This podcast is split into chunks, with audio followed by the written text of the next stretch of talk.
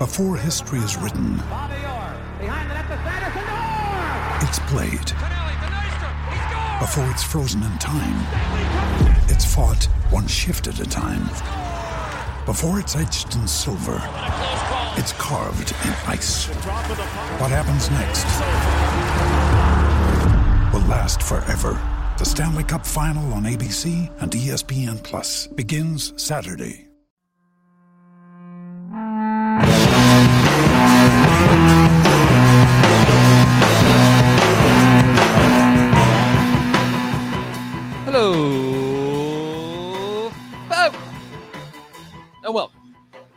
Z Sports Big Orange Podcast. I am Charlie Burris. That is Zach Reagan. Wherever you listen throughout the world, we thank you so much for listening to us. Zach and I talk everything balls every week here on the Big Orange Podcast. And if that's something that you want to listen to on the regular, go over to the A to Z Sports Podcast Network feed on Apple and Spotify.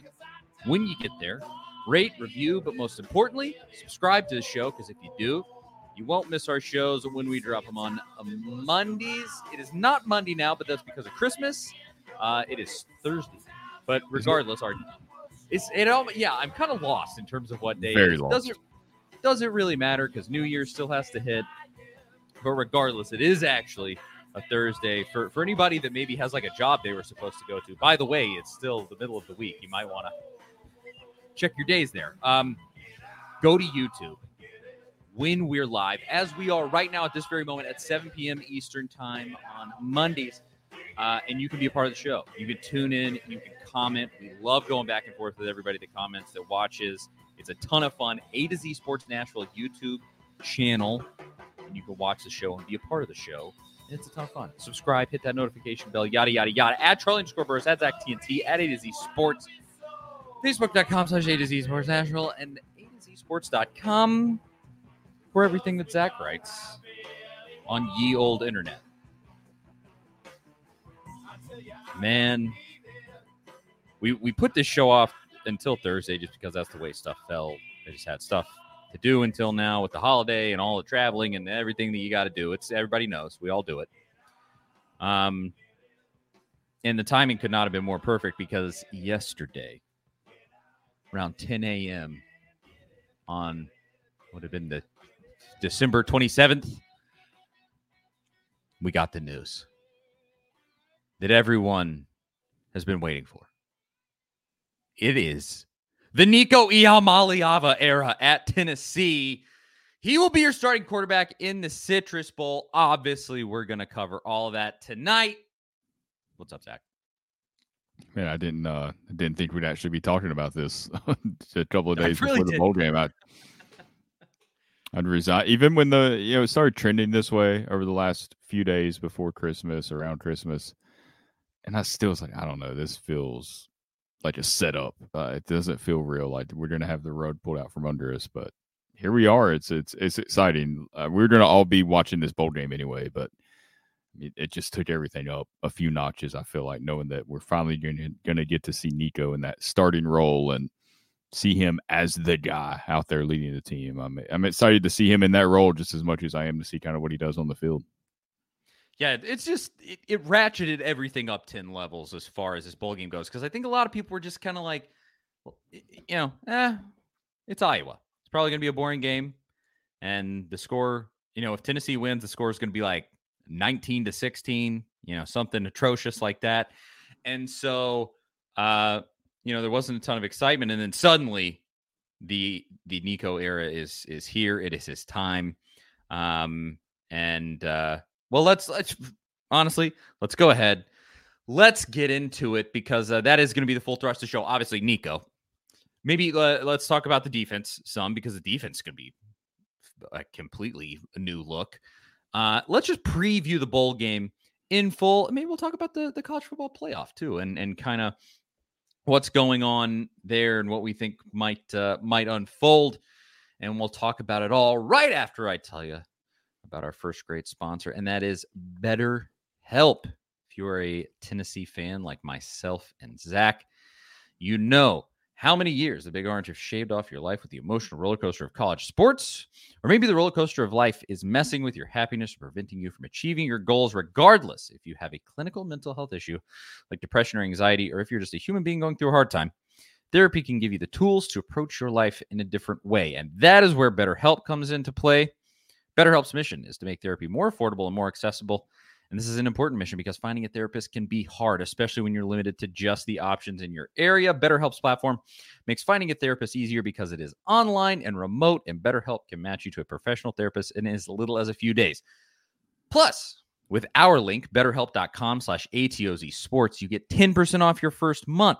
So see a therapist because maintaining your mental health is just as important as maintaining your physical health. So this football season, check out betterhelp.com slash ATOZ sports, A-T-O-Z-S-P-O-R-T-S, and save 10% on your first month with BetterHelp. Big thank you to them. I got a I got a graphic this week for BetterHelp. Uh, so that's nice. I was missing one last week. So as I said on Wednesday, 10 a.m. There there wasn't the announcement that uh, that it's Nico time in Tennessee. It was first the announcement that uh, Joe Milton and his time at Tennessee was coming to a close. He was going to be opting out of the bowl game. And that's kind of the thing that makes this a little awkward. Let's be completely honest here. And and I think I I think most Tennessee fans this is the feeling. You watched Joe Milton this entire year and you went, "Thank you for your service. That could have been better." Yeah, you know, hey, I, I wish I I really like you a lot. Joe's great. He's super loyal to Tennessee. That's amazing. I wish he was better playing quarterback for Tennessee. Like it's this kind of like weird mixed feeling around Joe where you didn't feel like the offense was being completely maximized. While at the same time, you look at him and you look at what he meant to Tennessee and you go like, what an awesome guy. Is it genuinely 100%? It's this weird conflicting feeling because he has been so loyal and sat behind Hendon. Got, well, first started, got his spot taken by Hendon, sat behind Hendon, put in his time, finally got that starting spot. And then for the season, was it terrible off the tracks bad? Absolutely not. He won eight games. It was one of the better seasons of the last 15 years for Tennessee football. Let's put put that into perspective. Um, but it wasn't Hendon Hooker. And it just you had that expectation in your mind. Joe has this crazy physical ability, and it never got there.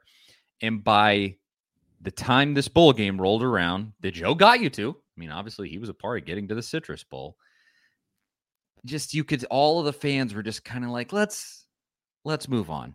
And you have to wonder, this is kind of a different conversation, but you have to wonder, was the staff also in that group too? Kind of being like, yeah, maybe we need to scoot right along and, and get to the Nico era. I don't know, but that's that is what came first. I don't know if you have thoughts on on Joe there before we dive into Nico here, but uh, that was the precursor to Nico. Yeah, I mean, the more I thought about it, the more I felt like it was the obvious choice for him to make, you know, before he made his decision. And and even then I still my gut thought that he was not going to to opt out. I thought he would play just because of you know, kind of the way he's carried himself at Tennessee and what Florida means to him. But from a business standpoint, I think we talked about this a little last week his best chance to get drafted or, or to to shoot up in the draft a little bit, maybe to the middle rounds, is to have an incredible combine. He has the physical abilities. Go out there and run. Wow with your throws and and all the physical parts of the combine. You know, let these teams meet with you, get to know you. All that stuff is just too much to to risk for a bowl game against Iowa, where even if you play well against their defense, it's not like yeah, I, I really didn't think he was going to help or hurt his draft stock in this game against Iowa. If he doesn't play great, I mean, it's one of the best defenses in the country.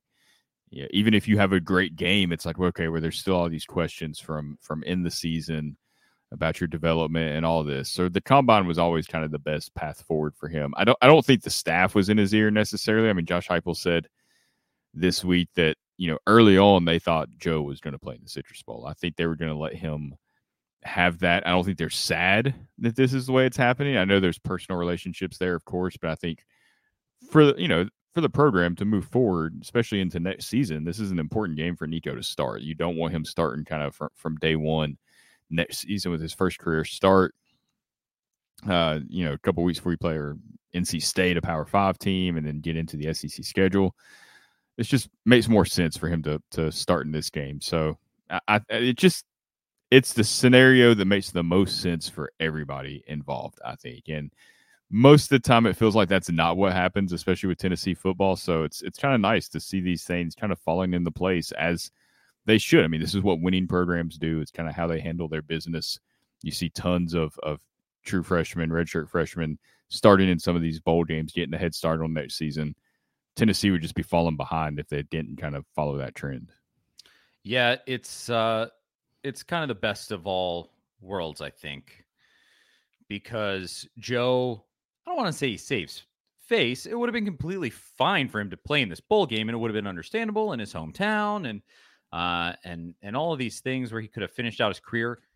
But you also look back and that that Vanderbilt game is probably the best game of his career. And he can go out on that and say that that was my time. It was senior day. I played the best game of my career. Peace out, please and thank you. And and that can be it. And it kind of wraps it wraps his time up nicely. Like I said, it you know, winning this game would not have gotten fans to be like, Joe's Joe's the best. Like he, it wouldn't have flipped any opinion there. at all, to your point, it would not have flipped NFL opinions. I don't think it would have just kind of been a moot point as far as he goes. It would have just been like, oh, that was a nice bowl win. That's good, and that that would have been uh, about it if Joe had chosen to play. I'm with you. I I was like, when I the Joe was going to opt out of his bowl game specifically because it was in his hometown. I really thought he was going to play, and uh, and it kind of surprises me there. But I, man, I just I gotta think, for being completely honest, Josh Heupel, when when Joe made this decision, I just feel like Heupel had to just be like, oh, thank goodness. had to just be like, oh, it's any any kind of crisis averted because it's it felt like there was this expectation building of being like, even if Joe plays, you got to play this guy. You got to put Nico in this mm-hmm. football game. That that was the building expectation. And I mean, you got to think if there's big money people that were a part of that $8 million deal or whatever was the reality of the situation there with what got Nico to come to Tennessee, uh, you got to think they're kind of like, uh, hey, buddy, it's it's time. You know, it's time to to get to get a move on here and and let's see uh see what we got in our in our five star you know mega mega recruit here and so that that's got to be a relief on Heupel i just got to think whether they pushed or pulled any any which way there. You know, it's all just speculation to say that anyway. Um, but that that's got to be a relief because I. You, also heard kind of rumblings that it was like if if Heupel pulled the plug on Milton, it would cause a little bit of uh, like consternation with the team, and and maybe they, they wouldn't have liked that because a lot of I mean Joe Milton is very well liked, and and so I it's it's good for everybody. I, I think ultimately that's nice the way it works. You see out. this this comment here from VOLS. Uh, make a shout out to KSR. I don't have, have you seen all that on on Twitter? I think so because I think I retweeted it. Yeah, one of the, the uh, KSR guy said that, that Joe Milton opted out of the uh, bowl game because he was afraid to face the Iowa defense, which obviously not true after playing in the SEC. But the yeah kicker to all that is that Will Levis opted out last season in their bowl game against Iowa. Against Iowa. Like, come on. Like, dude, you got to think about that for two seconds and just be like, okay, maybe I'm not going to tweet this. And Joe and Milton beat Kentucky on the road. I mean, you have that too. It. I mean, come on. Will Levis never beat Tennessee. Joe Milton literally beat Kentucky at Kentucky this year. Give me the biggest break, boys. Like, come on, you're you're better than this. Maybe. Uh, honestly, they might not be. uh, man, there's already uh plenty plenty of comments here. Says it's Nico time. Yes, sir, it is. VOLS says turn Joe Milton has a hard time making decisions both on and off field. He did kind of wait till the last second. I, I mean, uh, come on, that that had to be by design to some extent. We saw the the video of the Iowa player who learned right after their practice yesterday that that the freshman starting, and it, he caught him totally off guard. And he's like, you know, we haven't really watched much film of Nico, which to be fair, there is not a lot of film. You're still going to watch the the Joe Milton film and, and what the offense has done all season, but it's a different threat you're preparing for uh, with Nico. So I think for sure there's some gamesmanship with the announcement. I mean, Nico's been Yes. preparing as the starter for a week now since kind of a, around the early signing period. So Tennessee's known about this for seven, eight days. Uh, there was just no reason for Heupel to let everyone else know about it until now. I, I agree. I I think it all.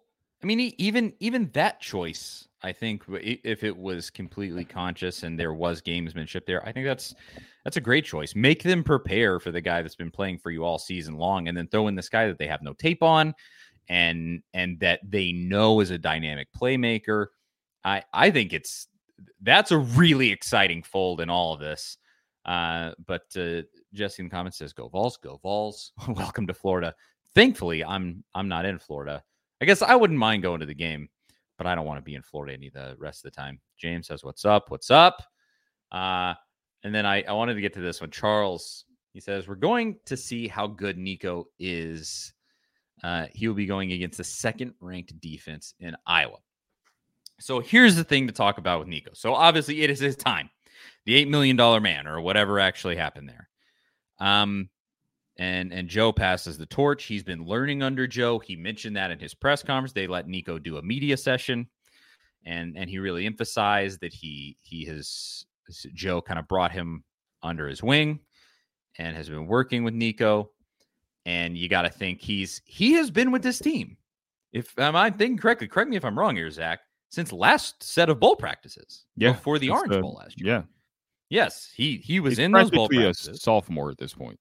Yes, so you're talking a full blown year that he has been with this team, learning from Heupel, learning from Joe Milton, just seeing the system. I guess back then with those bowl practices, Hendon would have still been around, so he's even hung out with Hendon.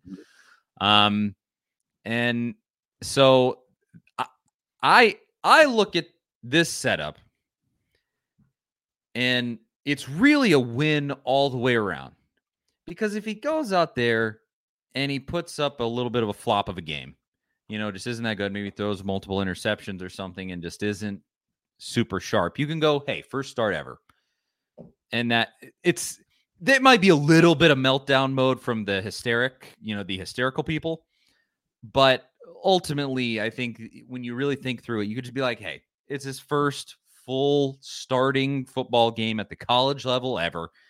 Eh, that's whatever. But then you you break it down.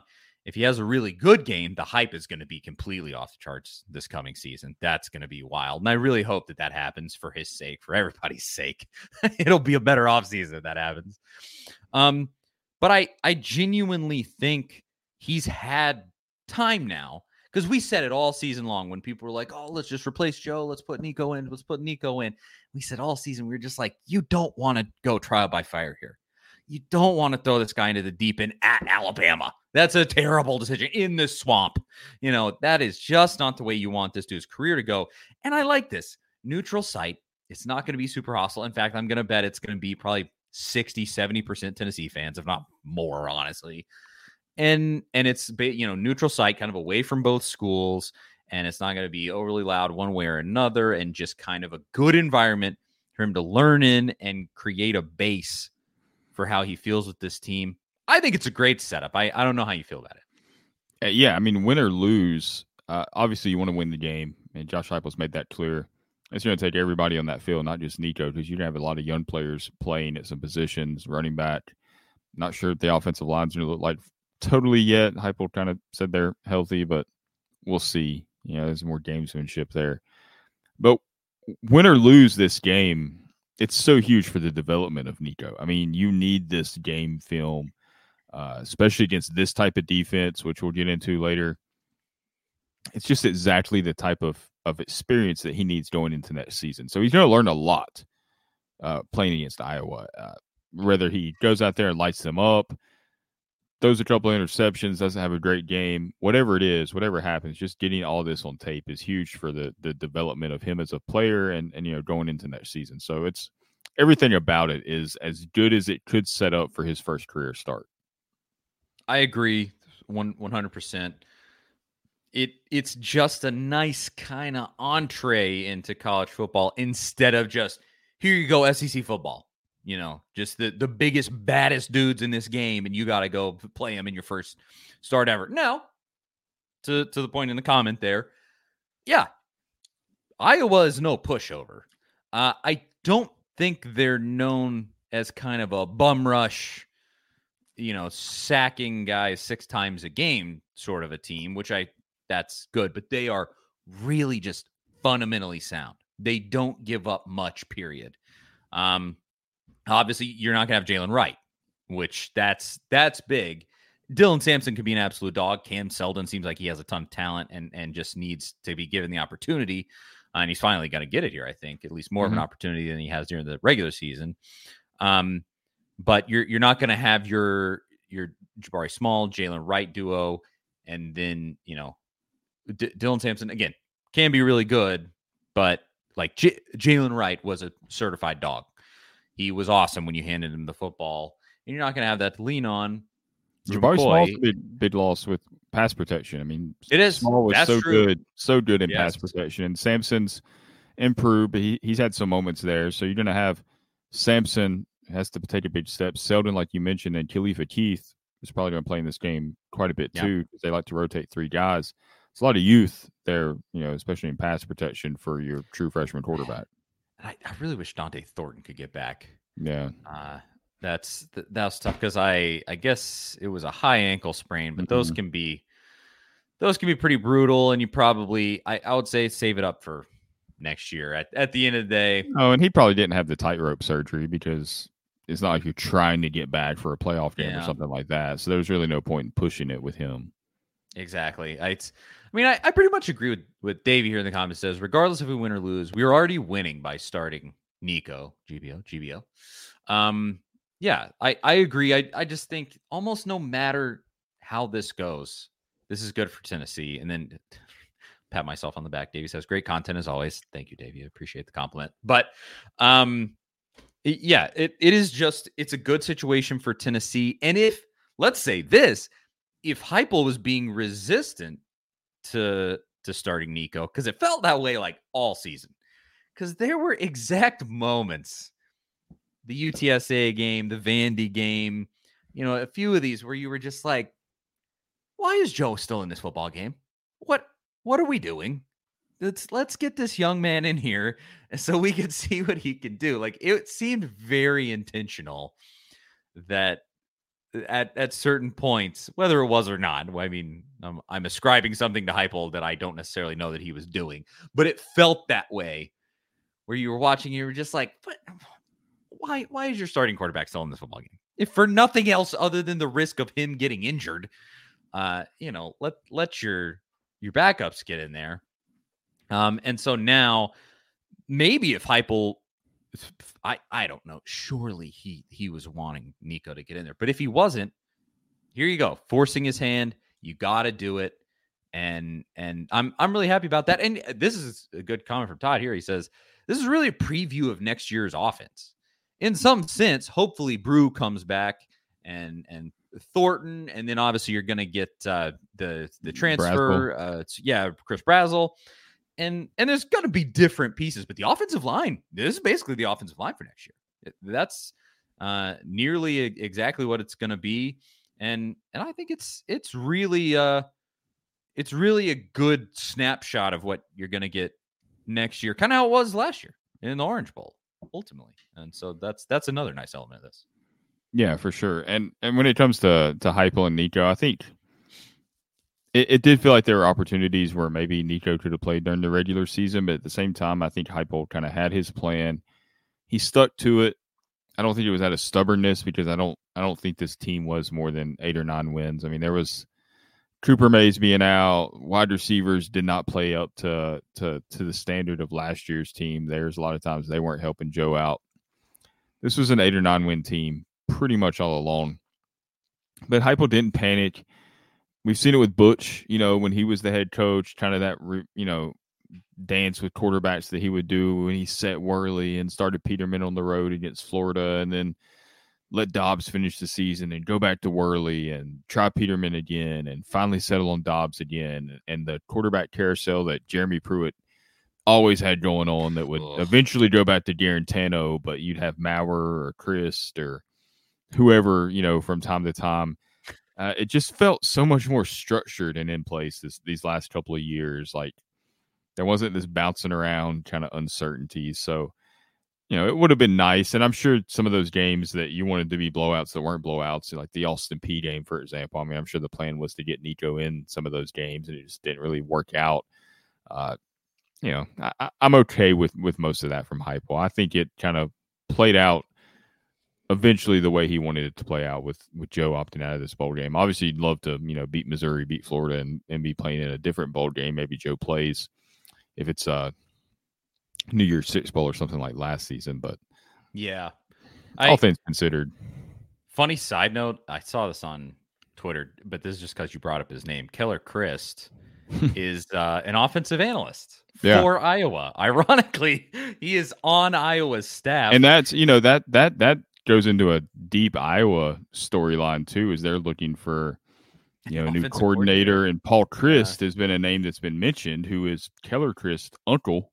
So there's a lot. there's a lot there too. It's it's kind of an odd connection between the two programs. And funny side story at uh, at the one spring game that I think Keller Chryst played in at Tennessee, I sat directly behind his family uh, at that spring game and talked to them for a whole chunk of that spring game. They're like, "Oh, that's our son out there. Oh my god, blah blah blah." And I, I'll always remember that. Yeah, that was about all you remember of the Keller Chryst yeah. era because it was very not, not forgettable much, yeah. otherwise. That was the whole era. I experienced yep. the entire thing that day. I think he led like a scoring drive against Alabama, and we were all like, "This is." This could be the guy, but that was it. Finally, there, there was nothing else that happened. Keller Chryst, man, what a blast from the past. Uh, but I yes, all all the way around, I think it's a really good good thing. A nice preview uh, into next season, and I, this in terms of let's make this kind of last thing because we do have we have more to talk about. But uh, as far as Nico goes, I like this question from Recht. He says, "I think having Nico in the game opens the door for more plays to be drawn up." And I I would it to you. Do you think that's true, Zach? Because I if if all of the reports are true from practice and things like that, you know, and, and just what we've seen in the spring game and in his short time playing, more touch on the ball. He's much more slippery uh, in, in terms of, of trying to run and, and do something with uh, broken down plays. And does it actually open the door there more or are they going to just be conservative and be like it's a freshman keep it close to the vest. What what do you think? I think that do you, do you want to get into a conversation here about the defense uh in just and, right after this yeah. Well this kind of plays into that whole sure. that whole conversation so let's save that for the uh the defensive talk okay. here coming up well because it's a it's a whole encompassing answer and it, it's kind of hard to talk about without getting into iowa's defense well, perfect. Let's let's do go to go to this next segment. We we have bills to pay and sponsors that uh, that you know want their stuff talked about. So let's let's start with this. I I do have also one more question about Joe before we can completely move on. Also, uh, and we'll talk about those la- last couple things about Joe and Nico right after I tell you about Zen Sports. We've been talking about Zen Sports all season long, the new sports betting app exclusively in Tennessee, but we have more big news. Now, when you sign up for a Zen Sports account, you'll receive up to a $1,000 no danger first wager. That's right. When you place your first bet in Zen Sports, you can be reimbursed for the amount of your bet up to a $1,000 maximum if the bet loses. But there's even more good news. Zen Sports has their new VIP rewards program. The, the VIP program will allow top tier customers to earn even more bonuses, comps, and perks, but it is by invite only. So if you feel that your Zen Sports play qualifies for VIP consideration, check out the program at zensports.com slash VIP. No other sportsbook will offer you a premier sports betting experience with 24 7 top tier customer support and faster withdrawals like Zen Sports. So, what are you waiting for? Get going. Download their app at zensports.com today. Zen Sports betting just got better. If you have a gambling problem, call 1 800 889 9789. Terms and conditions apply. You must be 21 or older in Tennessee to bet. And they they had this promo earlier today. Here it is uh, right here. They, they tweeted it out. Make a $50 straight bet on Thursday night football, Jets versus Browns. And if the bet loses, get a $25 no danger first wager on the Cowboys versus Lions. Your first straight bet on the game only counts towards the promo, one per customer, and allow 24 hours to credit your account. So that's just for tonight. Um, for anybody that's watching live, get in there, stick, uh, get your promo bet in on Thursday night football. Shout out to them. Oh, that's not our. that's a different graphic. is, maybe producer Matt can join us there. Um, okay, so th- this was the last thing with with Joe to finish out that conversation. Then we'll get to Nico and the defense. Um, uh, it was a comment here. Let me find it because I want to give everybody their their flowers here. VOLS. We've read a few of his comments tonight already. He said, "Does Joe Milton ever play in the NFL in all reality?" That's kind of to, to wrap up that conversation about Joe and him saying that he's going to prepare for the NFL. Where do you think he, he falls? I think he'll get drafted. I just I'm not sure where. I mean, he's a physical freak. The potential's there. Yeah, I think he's going to be drafted. Uh, I, I don't know. It's it's so hard to say right now where he'll where he will be drafted because the combine is going to impact that a ton, and we'll see how everybody reacts to the combine and all the little reports that come out from how his interviews went and and stuff like that. The Senior Bowl as as well that he's participating in. All that stuff will play a huge part in his draft stock, which is why it was so important that he does not get hurt in the Citrus Bowl because that's going to be key for him. I think he ends up on a roster, but then he's going to have to fight his way up a depth chart and get a chance. He's going to have to play well in preseason action in some of those games where it's the third and fourth string out there, guys that know they're not making the team, and it's kind of hard to shine in those moments. So, you know, everybody, it seems like eventually gets their chance. You stick in the NFL long enough, there aren't that many quarterbacks to go around. I mean, it, it took Josh Dobbs seven six, seven seasons, but he finally got a chance to go out there and start some games. Nathan Peterman has got a chance to to start several games on, on Buffalo and Chicago. I think Joe Milton's better than Nathan Peterman, at least what I've saw of them in college. So it seems like, yeah, Milton's eventually going to maybe get a chance. I don't know where it takes him. I, am not counting on him as a, a can't miss prospect. Uh, truthfully, I, would be surprised if he ended up being anything more than you know second, third on a depth chart. Uh, that would kind of maybe practice squad bouncing around. It's just it's it's tough to make it in the NFL, and you know we'll see. It'd be interesting if somebody keeps him on the roster just for like some hail mary situations because we've seen several situations where teams need a 70 yard bomb you know from the 30 yard line somebody get to the end zone and not many people can do that that would be an interesting thing you know does he get a roster spot because of that capability yeah, I, I think he's such a like over the top physical specimen where he's just so big, so strong. I surely there's got to be something he could carve out there. And and worst case scenario, if you know you work hard enough, one of the best jobs in the world is a backup QB on an NFL team. None of the responsibility quarterback in the NFL, even if you're not yeah. starting, is such an incredible accomplishment. Oh. I know people throw shade at third string quarterbacks, but you're one of the, you know, what 96 top quarterbacks in yeah. professional sports if you're on that roster and and none of the responsibility and all of the paycheck. I mean you don't you don't get uh 30 million bucks or whatever but you get like a million bucks yeah. to sit there and do nothing. That's that's a job i could deal with uh, personally. But um yeah it's I, I i i'll put it this way to put a bow on that. I'm really really rooting for him. I hope he finds uh, a spot and that that it works out for him. But let's let's finish the the the Nico conversation. Talk about the defense some because the defense is going to be completely new look in this bowl game. But I like this as as kind of a starting point. Chris says, Has Nico been taking reps with the ones this entire time, or was Joe leaving a new development? That was kind of how the news started coming out, at least from what I saw, was that it was sort of like, so Nico's taking a lot of first team snaps. And there was kind of this like rumor just like swirling around. And then it slowly turned into, oh, Joe's opting out. Nico's your guy now. Um, and, and that's, I, again, really glad that that's the way that it worked out. But, uh, to, to move into that conversation about Nico, let's, well, I'll, I'll just throw it to you, Zach. The question that we had was does Nico now working with the ones being your starting guy, knowing the talent that he has, does that open up the playbook? Were they not able to do as much with Joe Milton at quarterback? And and what does that mean for Tennessee if he has this expanded skill set?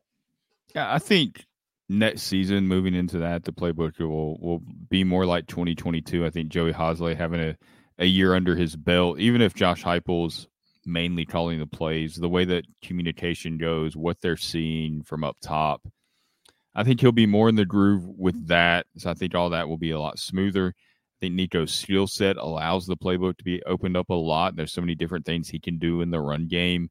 Where I mean, yeah, Milton had some speed and had some big runs, but we didn't see the same elusiveness like that we saw from Hendon Hooker. We've talked about that before. Nico seems to have that in the limited times that we've seen him play.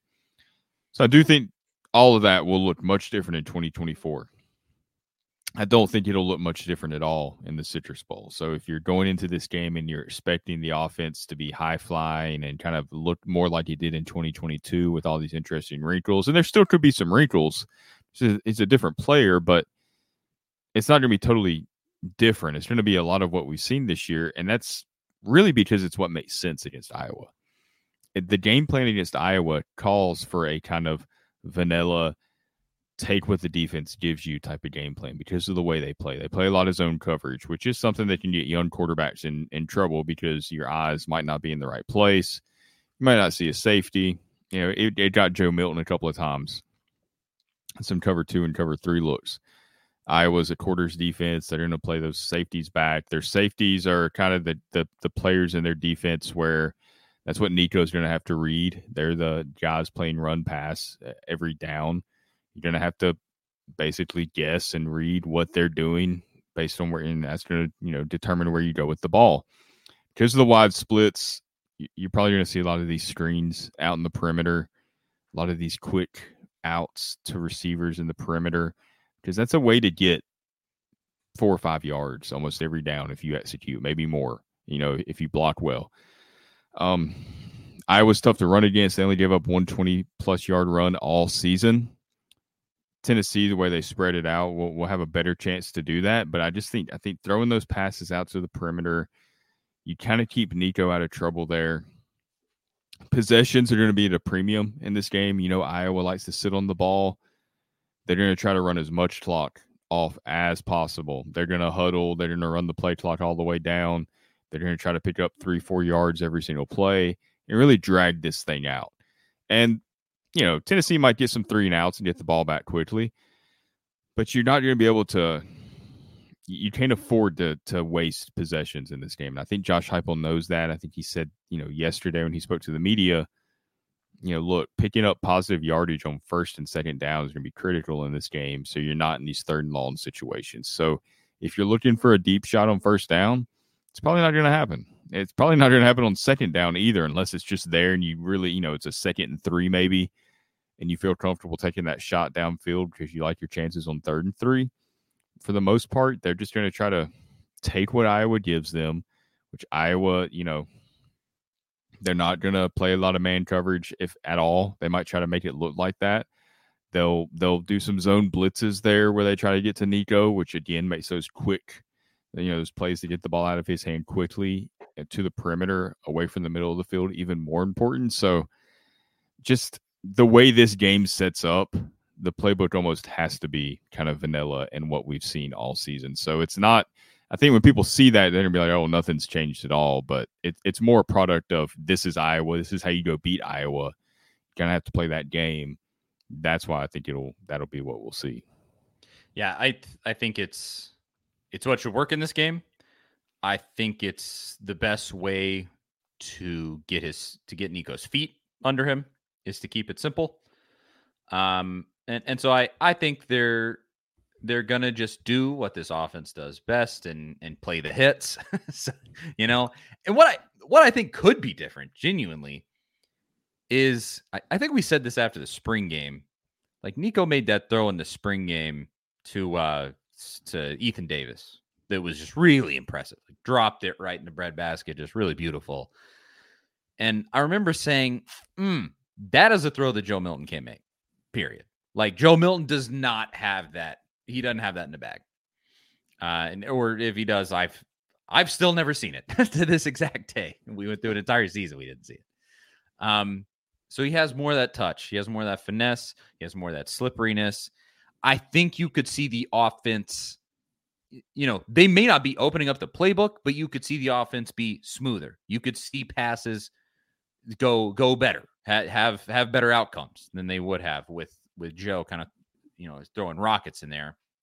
And so I, I think that is a very real possibility.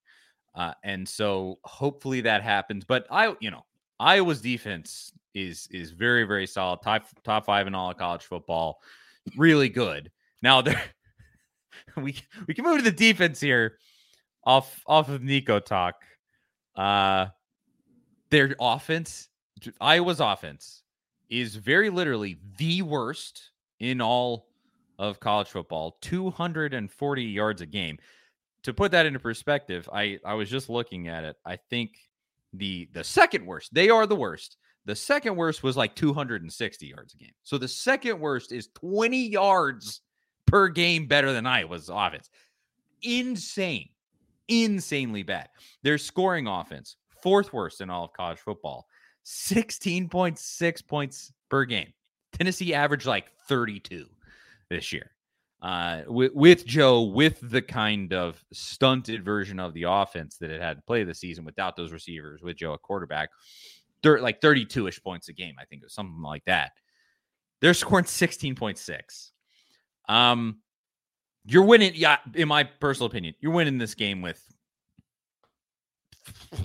17 points. I, I not, and that's not just to say that's oh well they're gonna only score their average. I think I was probably only to score like 10 points. Uh, they're probably not to score 16. I like when I just look t- Tennessee's defense, your defensive line is essentially going to be your defensive line from the season. That's your strength on your defense. Your secondary, and there have been questions about this, I think multiple questions in the comments here. Your secondary for Tennessee. Yeah. The the offense for Iowa is absolutely just completely atrocious. I mean, where where they even sit with passing on offense? Let's see. Fourth worst, fourth worst passing offense, 123 yards a game. Um, how many? Let's see. Is that nine? Nine passing touchdowns all season long. So they're not exactly going to throw all over you. Could be a good day to get those young DBs a shot, kind of like with Nico. It kind of feels like this game's a nice a nice entrance into college football. Ricky Gibson, he needs these reps and maybe Iowa's a good team to start against because it's not like they're they're going to throw all over them. Uh, it's I I'm I'm interested to see how it goes. Obviously, how Nico fares, but how how well can Tennessee's defense shut down this offense? Because it seems like eh, you should maybe be ashamed if Iowa scores like 14 points on you. Yeah, I, I, mean, if you give up more than 14 points in this game, that's a colossal failure by a lot of people. And it does start with the defensive line. I mean, that's if they can get some pressure, and that's going to be tough against you know an Iowa offensive line. I'm sure half of those dudes will be in the NFL. You know, right guard for the Patriots or something in a couple of years. They're not going to try to keep up with Tennessee. They don't want this game to be a shootout. They're not going to change who they are. That's just not in Kirk Ferentz's DNA. I mean, he is who he is, and they're hiring a new offensive coordinator. They don't want to change anything about the offense. I think it's just pressure to to not have his son as the offensive coordinator is is one of the reasons. And I think he has had some some other stuff off the field, whatever. They're gonna always be this way under him. So this isn't gonna be a game where they're like, oh, we're gonna target Tennessee's young cornerbacks and and try to you know create some explosive plays in the pass game. That's just not who they want to be. They want to bleed as much clock as possible so that you know even when their offense operates well they're not going to score more than 20 some points because there's just not enough time for them to score that many points as long as it takes them to score. So it's really, you know, it it gets to where it's it's these limited possessions, and yeah, your defense has to try to stay off the field mainly to get your offense back on the field. I mean, because you, you know that's that's where you're going to do your damage. So yeah, you're trying to stop them from scoring, but mainly you're just trying to get the ball back for your offense. Absolutely uh, you you gotta maximize uh, every every opportunity if you're if you're the offense, obviously, because even against this horrid Iowa offense, your defense will get worn down. If they have to be on the field for, you know, 80 plays, they're gonna. Will Iowa even run 80 plays a game? I don't know, but if they have to be on the field for a crazy amount of time, it's that's not good. That's not going to happen, uh, or it's not going to turn out well for for Tennessee. So, probably Luman saying he, yeah, Luman say, said, don't it's gonna block wear my us, comments. yeah, it's gonna wear us down like Luman is here. Yeah, uh, it's exactly Lumen. Your your comments aren't aren't blocked. I mean, I, It's just I see a lot of them. Just a, a lot of them. You just like you're like harassing Tennessee fans, uh, and a lot of them. So I, I mean, I don't know what you want me to do, Lou man. We Stop being a Vandy it. fan. There's your Nobody solution. Yeah, he said he said he hit the dislike button. Listen here, Lou man. What it's Hmm. what am I supposed to do? Anywho, go listen to a Vandy show. But uh yeah, you'll you'll get worn down. And uh, even even against this garbage dump offense, that's gonna happen.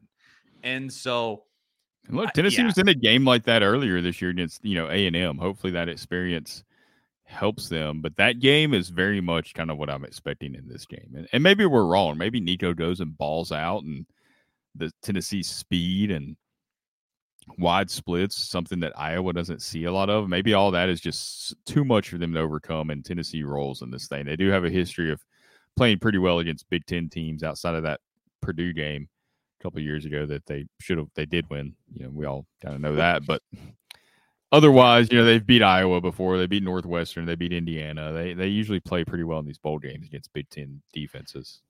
Yeah, it's kind of weird. And even in like, that I Purdue have- game, they the de- the offense was fine in that. Oh Purdue game. yeah, he scored like a million points in that game. But I, it is weird. Like I just have this odd feeling, and it obviously comes from the past Iowa game, the Northwestern game from a few years ago, all those where I just go like, I kind of feel like Tennessee's just going to win this by like twenty. Like that's it might be twenty to zero, and they only score twenty points, but like. I just feel like that's kind of a distinct possibility. Maybe I'm wrong, and this defense really is the the full blown real deal. But when the rubbers met the road for this Iowa team, they've gotten their doors blown off. Mhm. By, you know, Penn State completely uncompetitive. Michigan completely uncompetitive. And Michigan's offense, they played well against Michigan's offense. Defense did. But I mean, it's not like Michigan's offense is some crazy world beater. They win with defense. Yeah. So I I I don't know. I maybe I'm getting out over my skis there. But I I think this is an exciting opportunity for absolutely everybody because you have in that set of DBs, like as I already mentioned, Ricky Gibson, you're gonna and- there were there were some good media clips from him today, but you're still gonna have uh Jaylen McCollough back there. Maybe is is Gabe Jeudy-Lally gonna play? Like I who's so. I think he's playing. He's not, I don't think he, he's not expected back next season. Probably go pro. Uh, Yeah. But he, I think he is playing in this game. And uh who let's see andre turrentine is a, where'd he come from? Ohio state. Um and you got some of those other other young guys that are going to be in that that set of dbs Jordan Thomas, Um, John Slaughter. yeah yeah yeah. Will, will brooks who played in that vandy game. Um there's a walk-on. Yeah. so uh yeah it's it's just it- it- it's to me this is all sort of the best setup possible kind of somebody somebody said it here yeah rex said did we really lose a whole secondary when there wasn't really a secondary to begin with? Not trying to be disrespectful but seriously i didn't know we had a secondary.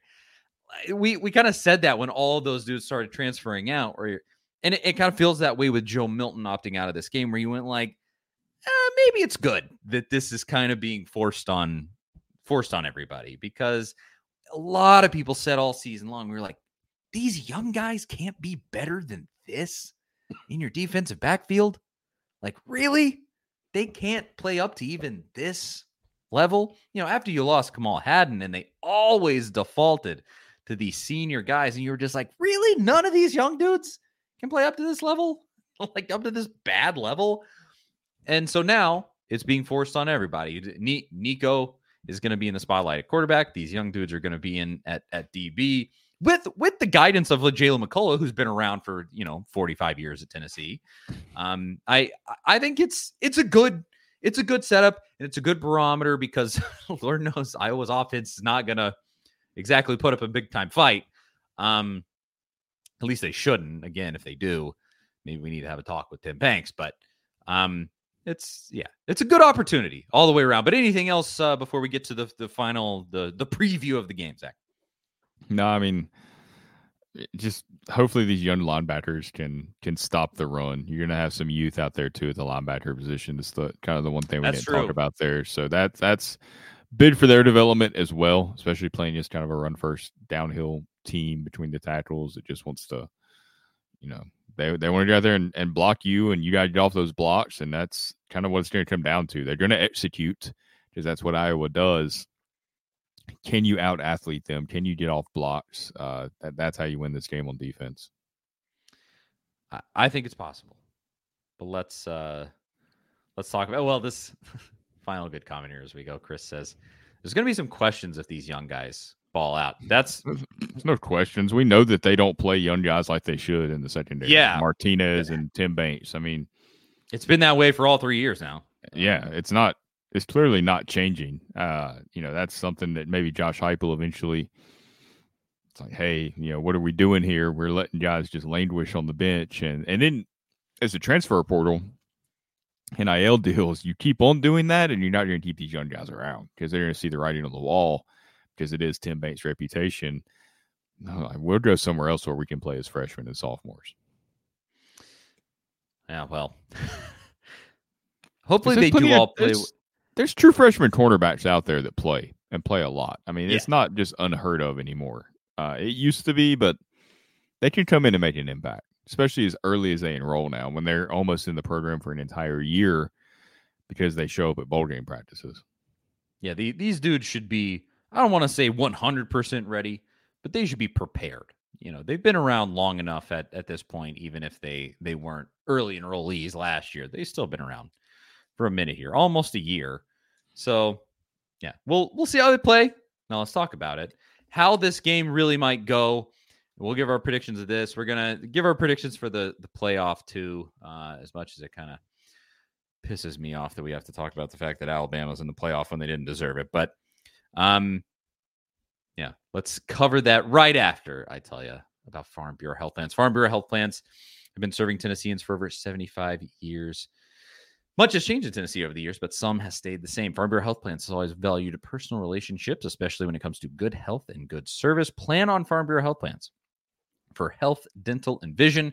For better coverage, better rates, and better service, go to fbhp.com slash ATOZ or walk into one of their 200 plus locations across the state of Tennessee. That is fbhp.com slash ATOZ Farm Bureau Health Plans. Big shout out to them.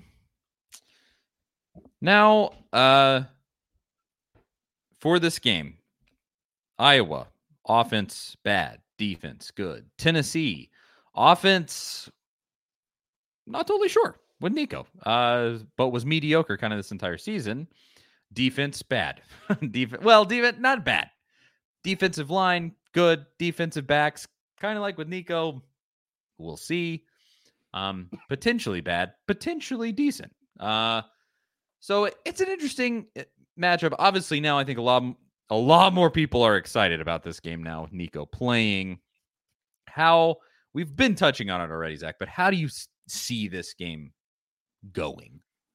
I mean, I, I think Iowa's going to accomplish a lot of what they want to accomplish. I think Tennessee might stop them a few times, get some three and outs, uh, but they're just they're going to hold on to that ball for quite a bit and really limit possessions. I, I still think Tennessee will fare decently well against the Iowa uh, defense, just because what we talked about earlier, those five yard plays are going to be there as long as you execute. Now it's on some of these young guys that are out there and block on the perimeter. It's on uh, you know, Chaz Nimrod and Caleb Webb to really do their job in those situations. It's on Squirrel probably he's going to be catching a lot of these on the perimeter. You know, can he make somebody miss and turn, you know, a five yard gain into 10 and, and really kind of get you down the field? Um, are they able to run the ball? I think I think they'll be able to run the ball better than most teams have been able to against Iowa because of their safeties. It's going to be really tough to to break off some of those like Jaylen Wright, Dylan Sampson 80 yard runs that we've seen in the past because they they're, they're those safeties playing in that kind of deep quarters coverage, especially when they play against the run. They know they're the last line of defense, and they're they're not going to provide an opening for some of those long run plays. But can you run between the tackles or uh, and, and pick up some chunk yardage with everything spread out the way it is? I think they will be able to decently. So I think they'll move the ball. Can they get in the end zone? You know, in the red zone, that's been a problem at times this season. Are they settling for field goals? Uh, how big are the tight ends in this game? Because I do think the tight ends are, one area where you can kind of exploit some of Iowa's defense there in, in the seams when those safeties are kind of in conflict on some of those RPOs. Uh, you know, I, I think there'll be a mix of success in the red zone and you know some settling for field goals or maybe going for it not getting it. So I, I think Tennessee though will be able to score enough points to outscore and the Iowa offense. The most points that Iowa scored in a game this season was 41 against Western Michigan. The next week they played Penn State and scored zero. Uh, they and, did score. And, oddly enough, Western Michigan is the only. That's the team that had the 20 plus yard run against Iowa. It was it was Western Michigan. It's the only one. This Irony entire season. And it was really because the linebacker didn't do his job and the safety's been on the RPO, and and that's kind of what happened there. And it still wasn't a 50 yard touchdown; it was a 20 you know 20 some yard run. Again, they're very fundamentally sound on on defense. They're not going to allow a lot there, but uh, the very next week after that Western Michigan game, 31 to zero, they lost to to Penn State. Um, Purdue only scored 14. Wisconsin only scored six. Minnesota beat them 12 to 10 that is a score of a football game if I've ever seen one there. Iowa beat Northwestern 10 to 7. Um, just if you want to know the the nature of some of these 22 to 0 against Rutgers. Oh boy, 15 to 13 against Illinois. God, this is the most Big Ten. Oh God, that's horrendous. They that's, didn't I mean, play I, Ohio State. I do think it'll be, you know, low scoring. I, I don't think honestly, I could see a scenario where Tennessee wins and they only score two touchdowns and, and maybe two field goals, and it's like a, a 20 to 7, 20 to 6, 20 to 10, something like that. I mean, it it's hard for me to see anything but that, to be honest. But here's here's the interesting part to me is a couple of things. Can can Iowa handle the general speed of Tennessee? Well, Tennessee against like a Georgia you know, we've talked about, oh, well, we look slow out there. But I feel like relative to an Iowa, Tennessee is going to look like they're running at a million miles an hour in this game. And and I'm not just talking like the speed of the offense and the general tempo, like the actual athleticism of maybe Dylan Sampson, of Squirrel White.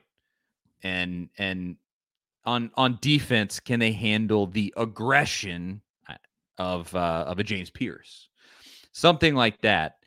Um, and and how how does the how do those matchups play out? Well, we we actually have an Iowa fan here. This is good. I this is what I always want in these, and they never. He he says UT won't get 300 yards of offense in this game. Iowa's defense is a different animal, so that's what I really want want to suss out. Is it really a different animal? Because I look at it, and when Iowa played teams with a pulse, they got their doors blown off. So I'm not exactly just like full blown convinced that Iowa is just gonna put the clamps on Tennessee. Oh, it's over. Penn State's offense this year was not amazing, and they scored 31 on Iowa. No, it was at Penn State. Yeah, it's a really tough place to play, and I, you know, they had the the vaunted Drew Allar at quarterback, who we all heard about all season long, right?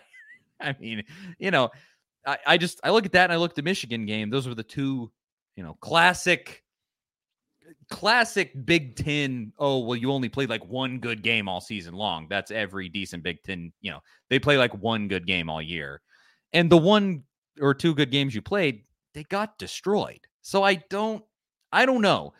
I remember having this conversation because I was I was on the radio back in uh, the first time when they played Iowa, and we kind of had these similar discussions where it was like you know, Iowa's ranked higher and they've won more games than Tennessee, but it just kind of feels like Tennessee's going to win by like 10. Like it, and then ultimately Tennessee won by like 40 in that game, if I'm thinking right. But I, I just, I have a similar feeling here. Like it's just never a great matchup for the Big Ten against the SEC. It just, and, you know, anomalies happen all the time in, in college football, but Tennessee, even with Nico starting and the, the outlier that that was, the line went from Tennessee as a nine point favorite, eight and a half point favorite down to six something like that. So Tennessee's still favored. Um, I I'm not, I'm not sure. Maybe I'm off base there. Am I being am I looking through orange colored glasses, Zach? I think a lot of it is just the whole. Uh, to use like a a butch term, it, it's complementary football. Really, is what Iowa does. So it's not just the defense; it's the way the offense plays.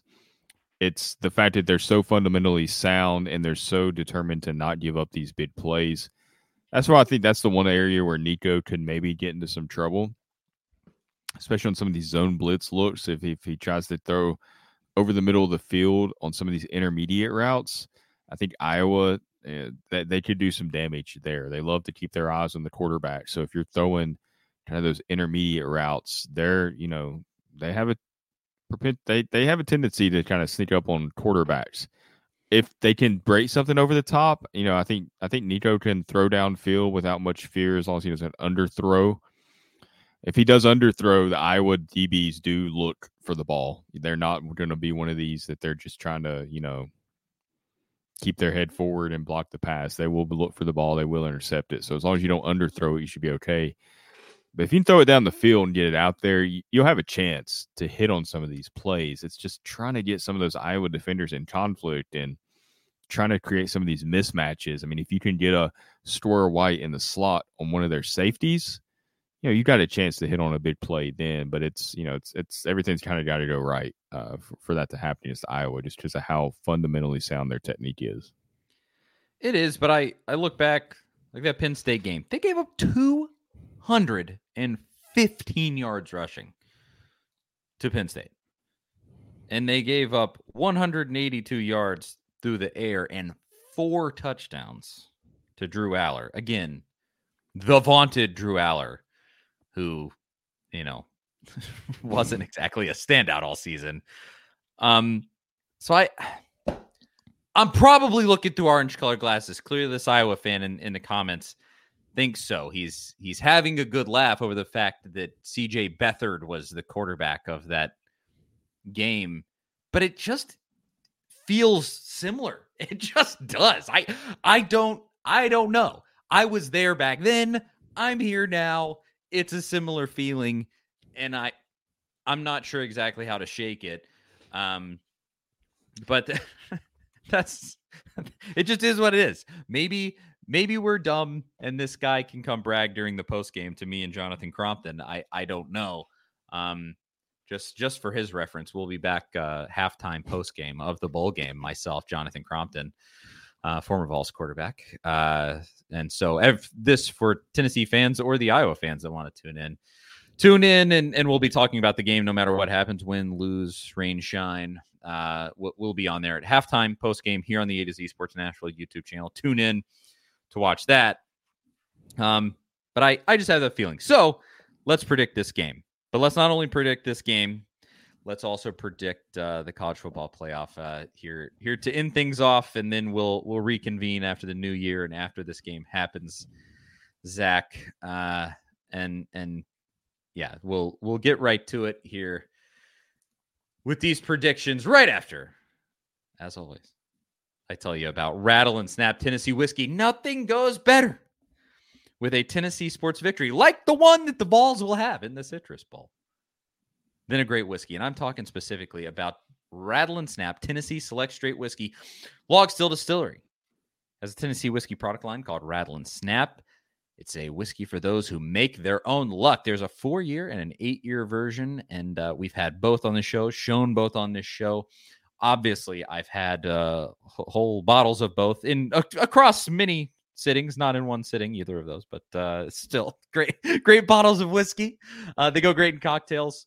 And also, they're uh, they're awesome just to drink neat in a glass. You can find Rattle and Snap in stores across the state of Tennessee, but they're also available in Kentucky, Indiana, and Mississippi. Run, don't walk to get Rattle and Snap whiskey for those Tennessee sports victories. Again, to get it before the Citrus Bowl, you're going to need it uh, after Tennessee wins this one.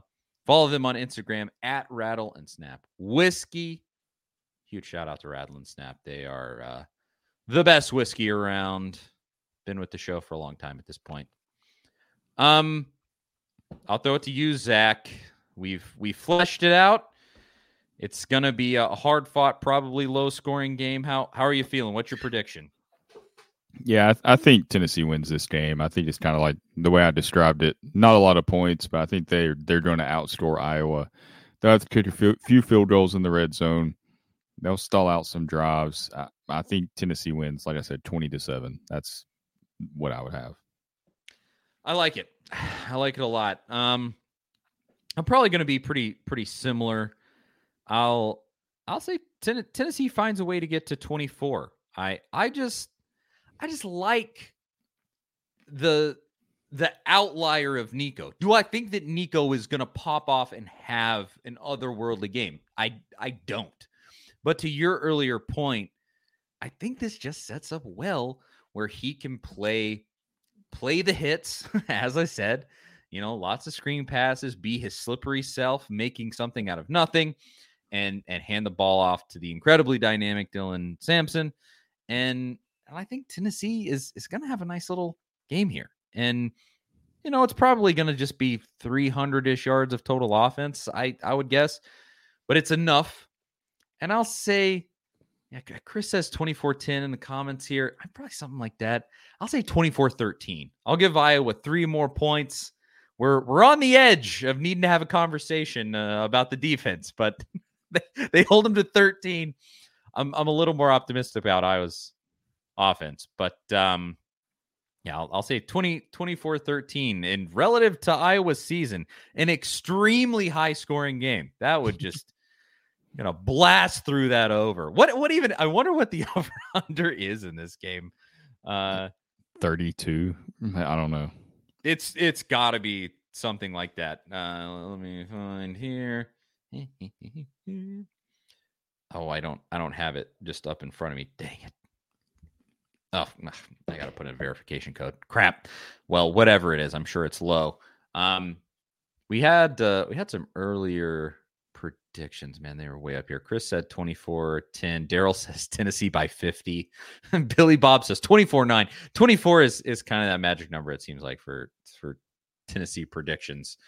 Um, 36.5 is the uh, over under I see here. 36 and a half. Okay. Yeah, I mean, what 20 24 13, you would be just Ooh. just squeaking it out. You're betting the over. over. I'm on the under here. yeah, just barely. Um, so I'm I don't know. I'm just optimistic. Obviously, with Nico looking through big time orange color glasses because I want that kid to have a huge game. It would be so fun if he has an amazing game. So, so, so fun. Do it on the ground, do it through the air. I don't care how you got to do it. I just hope that he has some some magic moments in this one, makes a couple of incredible passes, does something where we go like, "Oh man, like this is our guy." I I just want some moments like that really really badly cuz yeah, things go off the rails. It's going to be it's to be a different off season. so huh. Now, with that said, let's just predict this. Alabama plays Michigan. I believe, isn't it? It is the, the first the game. game. It's the game after Tennessee's game, I think.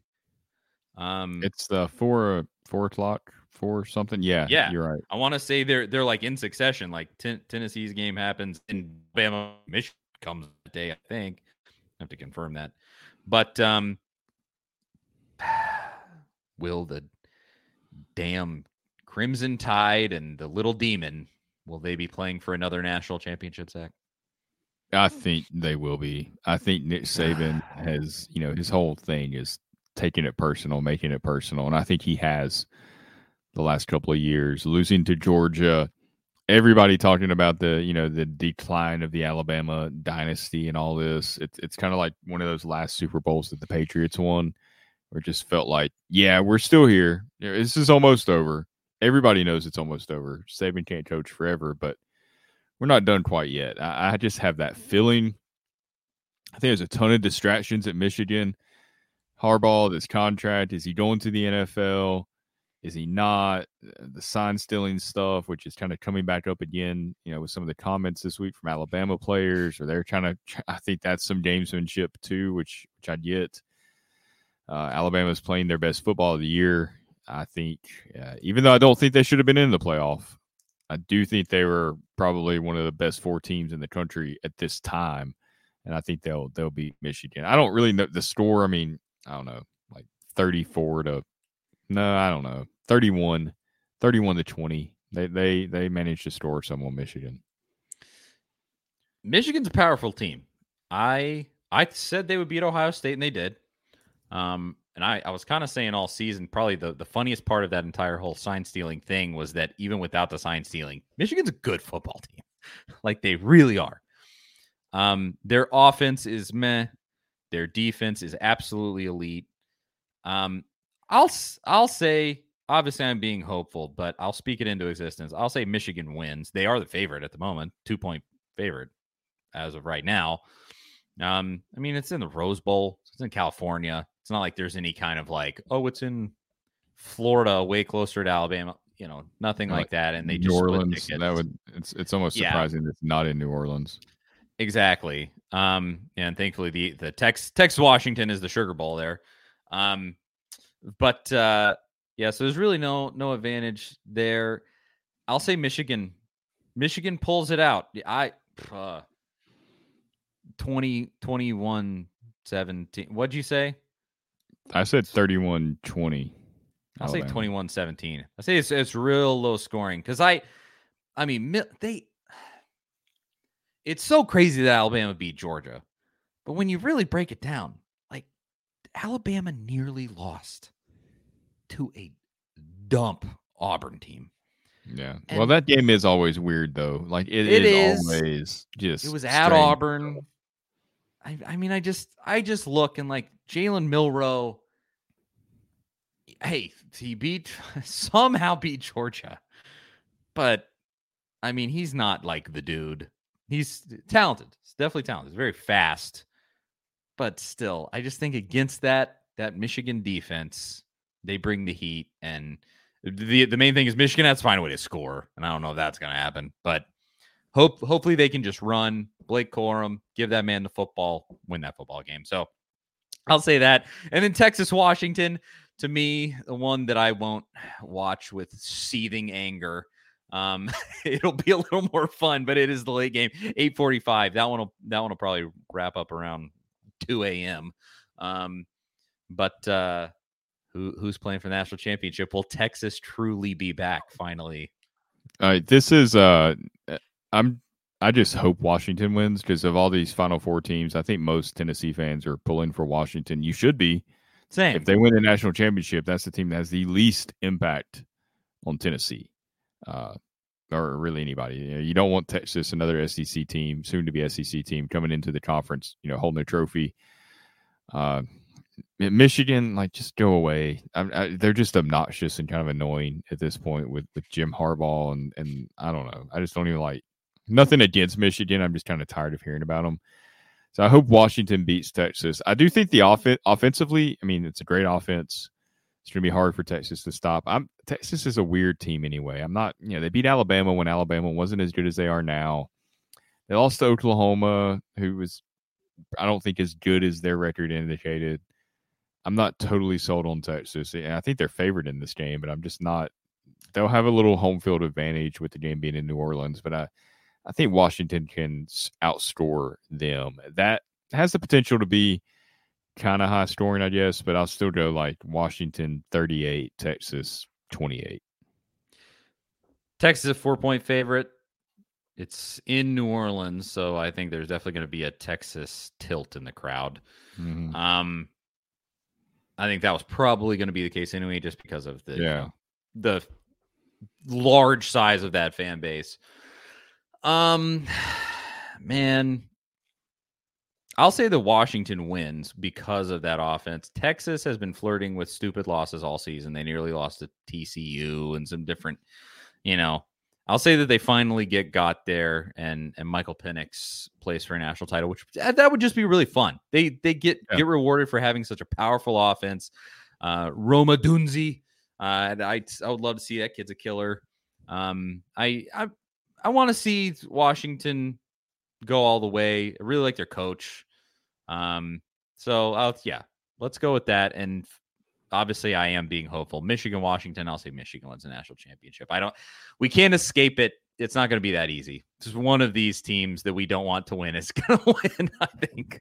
Yeah, but, if, it plays, uh, if it plays out like like I think, I would probably say Alabama wins, and maybe that's just me hoping for some reverse karma there for Alabama's sake. Never, never bet against Saban. Yeah, but the thing, I just feel like it sets up for this like revenge tour for him. But did he did he spend up the magic against Georgia though? That's that's kind of what I, I don't know. Maybe like, bad karma. Maybe they get there and they lose to Washington, and it's bad karma for you know taking Florida State's spot. You know, maybe man, that would be nice. I'm doing my part. I'm putting it in the universe, doing all yeah, I don't, can. Please, I I will say this. Please, Michigan, please, for America, really for the SEC because I feel like America doesn't really care for the SEC. Please, yeah. not for Florida State. I don't really care about Florida State ultimately, uh, but just uh, no more Alabama. Go away. Shouldn't be there anyway. And says, "What's up? What's up, my man, Evan? Longtime listener. Thank you, sir." For tuning in. This has been a good show. That is the show. Charlie Burris, Zach Reagan." Thank you, thank you, thank you to everybody uh, for watching. Evan, Daryl, Samuel, uh, Billy Bob, Chris, even the the Hawkeye Hawkeye Five, the the Iowa fan that tuned yeah. in, General Nealon. Uh, who else we got? Wrecked, Jeff, uh, Charles, Jason. Thank you, thank you, thank you to everybody who watches every single week. Tune in, myself, Jonathan Crompton, halftime, post game. Uh, wanted to have Crompton on here before the game, but I just like my schedule didn't work out. I, it's been kind of frustrating. But um, so I'll just advertise it here. Tune in to the uh, the halftime post game show with me and Crump, and we will be discussing the Iowa game, and hopefully Nico will lead the Vols to victory. Good good times. Uh, anything else before we bounce out of here, Zach? No, I think that I think that does it. Hopefully, everyone has a uh, fun and, and safe New Year's uh, coming up. Yeah, here. don't don't go too crazy because the bowl game is uh, the next day obviously. Um, it can be it can be amateur night out there. Be careful.